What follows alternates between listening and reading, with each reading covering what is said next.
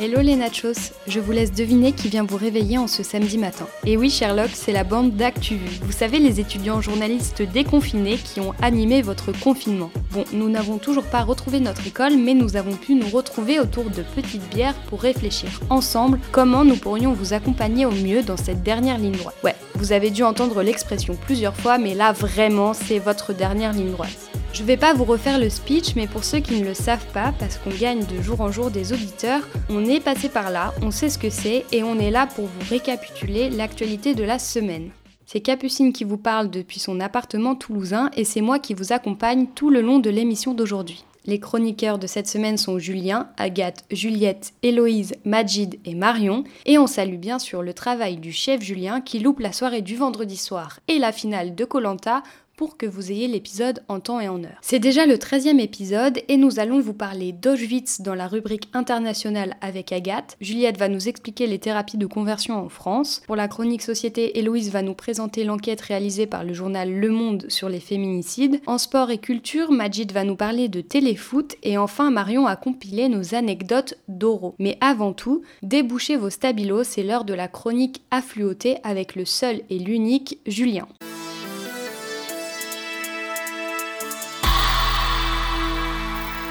15 000, c'est le nombre d'emplois que Renault va supprimer dans le monde, dont 4 600 uniquement en France. En difficulté financière depuis l'arrestation de son emblématique ex-président Carlos Ghosn, la crise s'est accentuée avec l'épidémie. Le ministre de l'économie Bruno Le Maire a accordé un prêt de 5 milliards d'euros avec comme garantie de préserver l'emploi, notamment sur le site de Maubeuge.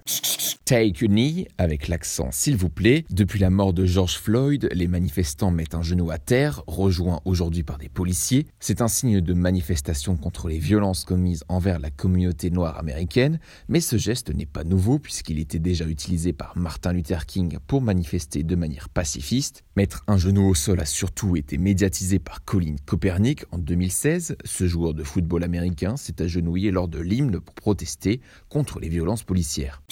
157 632 candidats sont en lice pour le second tour des élections municipales, a annoncé le ministère de l'Intérieur. Reporté au 28 juin en raison de vous savez quoi, le second tour concerne principalement les villes, puisque les communes rurales ont déjà élu leur maire. 4827 communes doivent encore faire leur choix, ce qui correspond à 39% du corps électoral.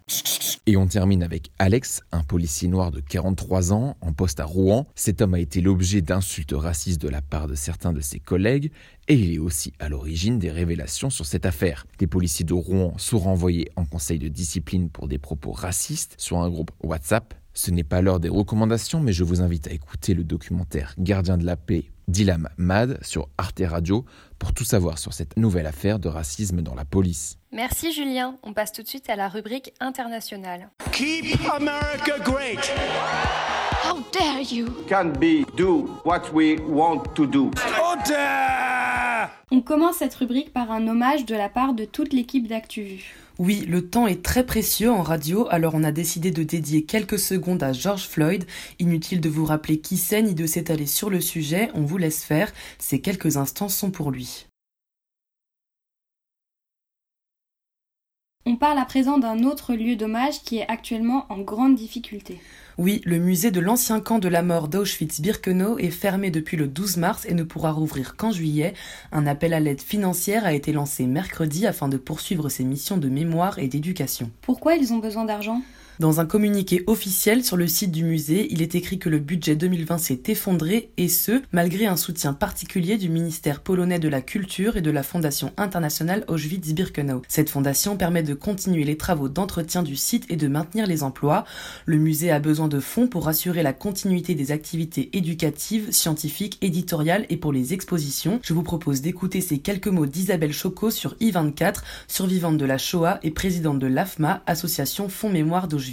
Il est important que les visiteurs puissent aller à Auschwitz, qui est un lieu évidemment authentique de départ de presque tous les déportés qui sont partis, soit aux travaux forcés, soit dans d'autres camps, et qui, comme moi, ont malheureusement fini dans les camps de la mort de Bergen-Belsen. Pour rappel, en 5 ans, plus de 1 100 000 personnes sont mortes dans ce camp de concentration polonais. Le camp a été libéré par l'armée rouge en 1945. Ce site est considéré comme le symbole du meurtre de masse commis par les nazis. Devenu un lieu de mémoire, plus de 2 millions de personnes visitent le musée d'Auschwitz chaque année. On termine avec un appel non pas à l'aide financière mais à une libération. Oui, on parle de la demande de libération de Farida Abdelkha. C'est une chercheuse iranienne incarcérée depuis un an à Téhéran. Elle a été condamnée à cinq ans de prison pour collusion en vue d'attenter à la sécurité nationale. La France réclame à nouveau la libération de l'anthropologue. Elle travaille au Centre de recherche international de Sciences Po Paris, le CERI. Shirin Ebadi, son avocate qui est aussi prix Nobel de la paix, a déclaré dans une vidéo diffusée par Sciences Po vendredi que Farida Abdelkha est un otage du gouvernement iranien. Voici ce que disait Jean-François Bayard, chercheur au CERI et coordinateur du comité de soutien de Farida Abdelkha. Elle est innocente, son métier est innocent et elle entend être rétablie euh, dans l'intégralité de ses droits euh, personnels et professionnels. Merci Agathe, on passe tout de suite à la rubrique France. La République, c'est moi Quelle indignité. Nous sommes sur le service public. Et ils sont là, ils sont dans les campagnes. Parce que c'est notre projet Juliette, tu as décidé de nous parler d'une nouvelle proposition de loi déposée par la députée LREM Laurence Vansenbrock. Oui, ça concerne les thérapies de conversion. Qu'est-ce que c'est? Alors, ce sont les pratiques qui prétendent transformer l'orientation sexuelle ou l'identité de genre d'une personne. La députée de l'Allier veut faire interdire ces pratiques en introduisant une infraction spécifique dans le code pénal. Des peines pourront aller jusqu'à 2 ou 3 ans de prison et 30 à 45 000 euros d'amende. Mais ces pratiques sont souvent dissimulées et difficiles à punir légalement explique Laurence Vansenbroek pour le Huffington Post. En France, euh, les communautés religieuses ou même certains praticiens, euh, psychologues, psychiatres ou médecins généralistes gardent tout ça le, plus discret possible. Plusieurs euh, outils législatifs existent déjà, mais ils ne sont pas complets en fait, notamment en termes de violence volontaire ou euh, d'harcèlement sexuel ou d'abus de confiance. Si on communique bien en fait sur le sujet, les, gens vont comprendre, les familles vont comprendre qu'en fait c'est interdit et que du coup il y aura une réponse pénale, que on ne peut pas changer l'orientation sexuelle des gens et que c'est comme ça.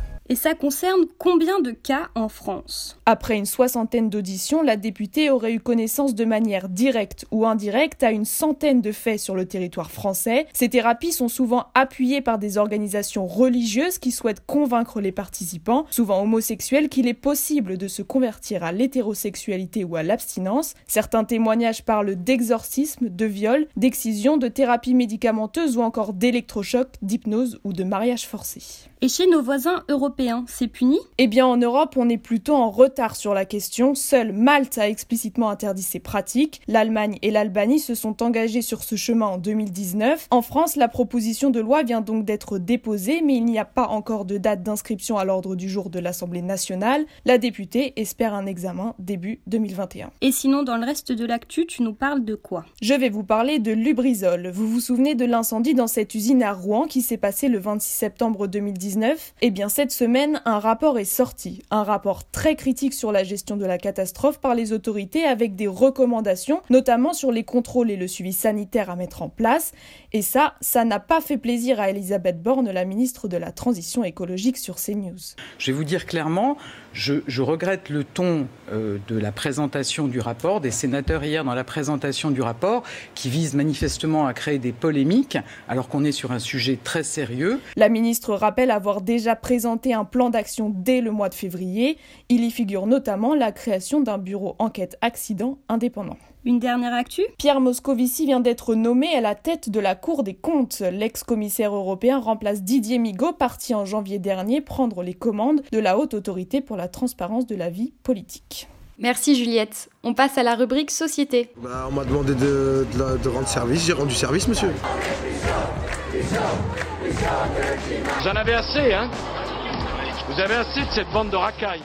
Hello, aujourd'hui tu nous parles d'une enquête monumentale réalisée par le journal Le Monde. Est-ce que tu peux nous en dire plus? Il y a plus d'un an, en mars 2019, une équipe d'investigation du Monde débutait une enquête pour révéler la réalité des féminicides en France. Une dizaine de journalistes s'est penchée sur les 121 féminicides conjugaux perpétrés par des hommes en 2018. L'objectif? Comprendre pourquoi la société française a longtemps fermé les yeux sur ces crimes. Dossier après dossier, l'équipe a sillonné la France, comme le raconte Faustine Vincent, journaliste au Monde. J'ai enquêté en particulier sur un, cas de féminicide, c'est celui de Céline Michaud qui a été tuée par son mari en 2018 à Aurillac. On s'aperçoit qu'en fait cette femme était restée euh, sous l'emprise de son mari pendant 20 ans, où il l'avait isolée euh, géographiquement, euh, socialement, il refusait qu'elle travaille, il refusait aussi qu'elle prenne la pilule.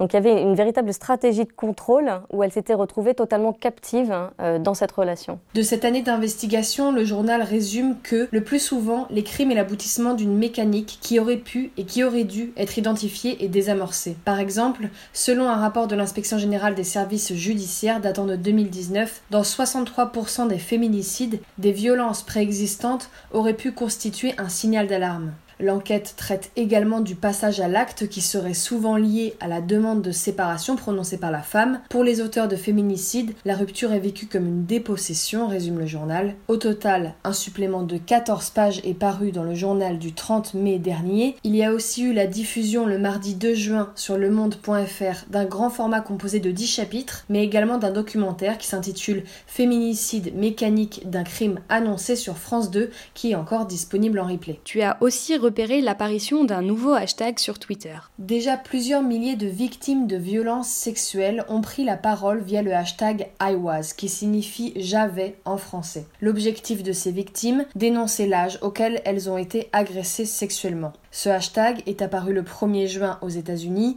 il a été relayé en France deux jours plus tard, un phénomène qui n'est pas sans rappeler les hashtags MeToo et Balance ton port datant de 2017 à la suite de l'affaire Weinstein. On se rappelle également il y a quelques mois du hashtag Je suis une victime où des personnes racontent leur agression sexuelle en réponse à la récompense du réalisateur Roman Polanski au César. Il est également important de noter qu'en 2018, 43% des femmes interrogées par l'Institut français d'opinion publique disaient avoir été victime d'attouchement sexuel sans consentement et 12% avouaient avoir subi un viol. Dans le reste de l'actualité, du nouveau dans l'affaire Madi, le 3 juin, la police allemande a révélé détenir un nouveau suspect dans l'affaire de la disparition en 2007 de la petite Madeleine McCann. L'homme suspecté est un pédophile multirécidiviste. Il aurait vécu régulièrement en Algarve, au Portugal, entre 1995 et 2007, dans une maison située proche de la station balnéaire où séjournait la petite fille et sa famille. Madeleine McCann a disparu dans sa chambre d'hôtel le 3 juin 2007, à quelques jours de son quatrième anniversaire. Merci Hello. Après la rubrique société, vous savez ce qui arrive? La rubrique sport, bien sûr. Vous savez, moi je crois pas qu'il y ait de bonnes ou de mauvaises situations. Pas ça, Zinedine. Non. Oh non C'est aussi la culture qui nous les brise. Hein. La chatte, la chatte qui a, la chatte Mad, cette semaine, il y a eu une grosse nouveauté dans la diffusion du foot français. Est-ce que tu peux nous en dire plus? C'était la bonne nouvelle pour tous les amateurs de football français. Mediapro et TF1 annoncent le retour de la Ligue 1 sur une nouvelle chaîne, Téléfoot. Oui, du même nom que la célèbre émission de foot présentée sur la première chaîne. Vous savez, quand on se levait tous les dimanches matins, à 11h, cette musique était l'appel.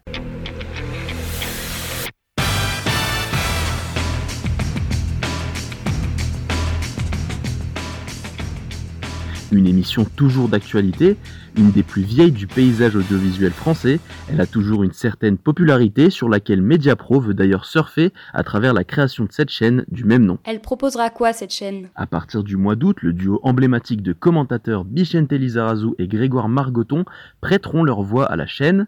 Elle proposera des contenus exclusifs comme Téléfoot Vintage, un magazine diffusé le dimanche de 12 à 13h. Il reviendra sur les grands moments du foot tricolore. Un autre format, la quotidienne Téléfoot, reviendra chaque jour sur l'actualité de la Ligue 1 une vingtaine de matchs seront diffusés, dont les 10 plus belles affiches de la saison assurées TF1 et Mediapro. Également, des contenus d'avant et après match seront mis en place. Le tout gratuitement Malheureusement, non. Le patron de Mediapro, Rome Roures, n'a pas dévoilé de montant précis quant à l'abonnement. En revanche, il estime autour de 25 euros par mois la somme nécessaire pour bénéficier de la chaîne. Le directeur du groupe sino-espagnol s'est expliqué, disant avoir acheté des droits pour la télévision payante. Pour rappel, le groupe a obtenu des droits de diffusion de plus de 80% des matchs de Ligue 1 et Ligue 2 de 2020 à 2024 pour la somme record de 800 millions d'euros annuels L'objectif de la chaîne est d'atteindre les 3,5 millions d'abonnés. T'as pas une autre info pour nous en foot? Jean-Michel Aulas veut que l'État paye. Le président de l'Olympique lyonnais s'est confié ce mercredi à RMC sur la crise sanitaire qui a marqué le football français. Le dirigeant est très clair, je cite, Il y a une volonté des clubs de Ligue 1 d'exercer un recours contre l'État pour réclamer les 800 millions d'euros de préjudice financier. Fin de citation. Il considère également que les clubs de Ligue 1 sont en droit de bénéficier d'une exonération totale des charges sociales au même titre que les agences de voyage ou les sociétés événementielles. Et t'as quoi en culture? Le Festival de Cannes dévoilait mercredi sa sélection de 56 films. La 73e édition du festival n'aura pas physiquement lieu, mais elle existe. Le délégué général Thierry Frémaux expliquait qu'il n'avait jamais été question pour eux d'annuler. L'institution s'est même félicitée d'un engouement à la hausse pour le festival avec plus de 2067 œuvres proposées. C'est plus qu'en 2019 où 1945 films étaient visionnés par le comité de sélection. Il s'agit de la première fois que la barre symbolique des 2000 réalisations est passée. Cette édition particulière du Festival de Cannes aura lieu le 15 juillet prochain. Thanks Mad et c'est l'heure de la surprise de la semaine avec Marion. Je te donne juste un petit conseil. Franchement, il faut que tu vois ça. Tu le connais lui? C'est vraiment pas mal ce livre. Ça, c'est bon à savoir. C'est quand l'apéro? C'est un incontournable. Il faut que t'écoutes ça. J'adore le concept. C'est de la bombe. C'est où que ça twerk? Mais elle est où la moulaga? Alors cette semaine, Marion a compilé pour vous quelques-unes de nos anecdotes d'Oro, histoire de vous faire sourire avant le grand jour J. Yes Caps,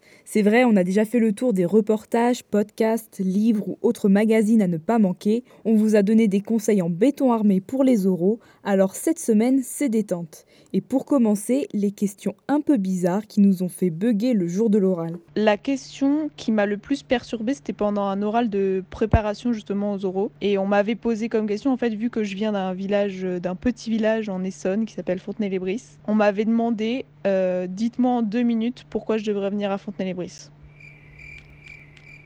Et là, j'avoue que j'étais un peu sur le cul. L'année dernière, j'ai passé euh, les oraux de, de l'IPJ. Ils étaient trois, et donc la discussion se faisait vraiment avec deux personnes du jury. Et il y a une troisième personne qui n'avait pas participé du tout, sauf juste au dernier moment, et qui me dit Excusez-moi, j'ai une, j'ai une petite question. Quel est votre arbre préféré? Avant de passer l'oral de l'IFP, il y a un dossier à constituer, comme vous le savez, avec un autoportrait à l'intérieur. J'avais orienté mon portrait sur la musique. Je cite parmi euh, beaucoup d'artistes Orelsan, et au final, je n'avais pas du tout anticipé les précédents accrochages qu'avait pu avoir Orelsan dans ses paroles, notamment avec la musique Saint-Valentin.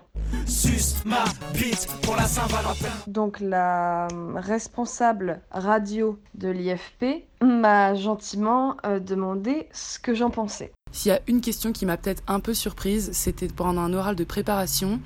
Euh, on me demande euh, si j'ai bien été au lycée Bartholdi. Donc je dis oui en me demandant est-ce que le jury connaît vraiment mon lycée qui est dans une ville un peu paumée? Et en fait, non, non, il me demande qui c'est Auguste Bartholdi. Donc faites bien attention à savoir qui sont ceux qui portent le nom de vos rues, de vos collèges, de vos lycées. Des questions vraiment space donc, mais bon, parfois c'est tout simplement l'attitude du jury qui suffisait à nous déstabiliser. J'avais passé en première année le concours de Sciences Po, les examinateurs super sympas, des questions vraiment pas difficiles, et en fait tout le monde m'avait dit bah ouais mais c'est un peu problématique parce que s'ils veulent vraiment toi, ils vont te chercher, ils vont te donner, demander des questions un peu difficiles. Les jurys sont très différents d'une école à l'autre, mais globalement, il y en a toujours un good cop et un bad cop. Et le bad cop est vraiment très très bad cop, c'est-à-dire qu'il est vraiment limite, il vous dénigre, il, vous regarde de haut, il réagit pas à vos questions, il réagit pas à vos réponses. Il a vraiment l'impression de l'emmerder en fait. Bon, et parfois, il faut le dire, on s'est un peu auto-stressé pour pas grand-chose. Je me souviens que je stressais beaucoup parce que j'étais assise et que mes, mes, bras étaient sous la table et qu'en langage corporel, ça, c'est pas très bon signe quoi. Et j'ai passé tout l'oral avec les mains sous la table. Et c'est ça qui m'a stressée. Voilà, c'est tout pour nos anecdotes d'Oro. Juste avant de nous quitter, un dernier petit conseil signé notre Alsacienne préférée. Si vous avez peur du jury, imaginez-le sur des toilettes. Je vous promets que ça vous aide. Essayez de pas vous taper un faux rire, mais ça vous aidera à relativiser, à vous dire que ces gens, même s'ils vous font peur, ça reste des humains. Ça va le faire, je crois en vous. Et RDV à le JT en octobre. Merci Marion. Voilà, ActuVu c'est déjà fini, mais pas de panique, on revient la semaine prochaine. N'hésitez pas à nous suivre sur Facebook, Instagram et Twitter et à nous interpeller pour donner vos avis, poser des questions ou nous soumettre des sujets. C'était Capucine, merci à Julien, Agathe, Juliette, Héloïse, Majid et Marion. Ne vous inquiétez pas, on ne vous lâche pas. Courage, vous y êtes presque. Allez hop, on remballe, merci, bonsoir. Over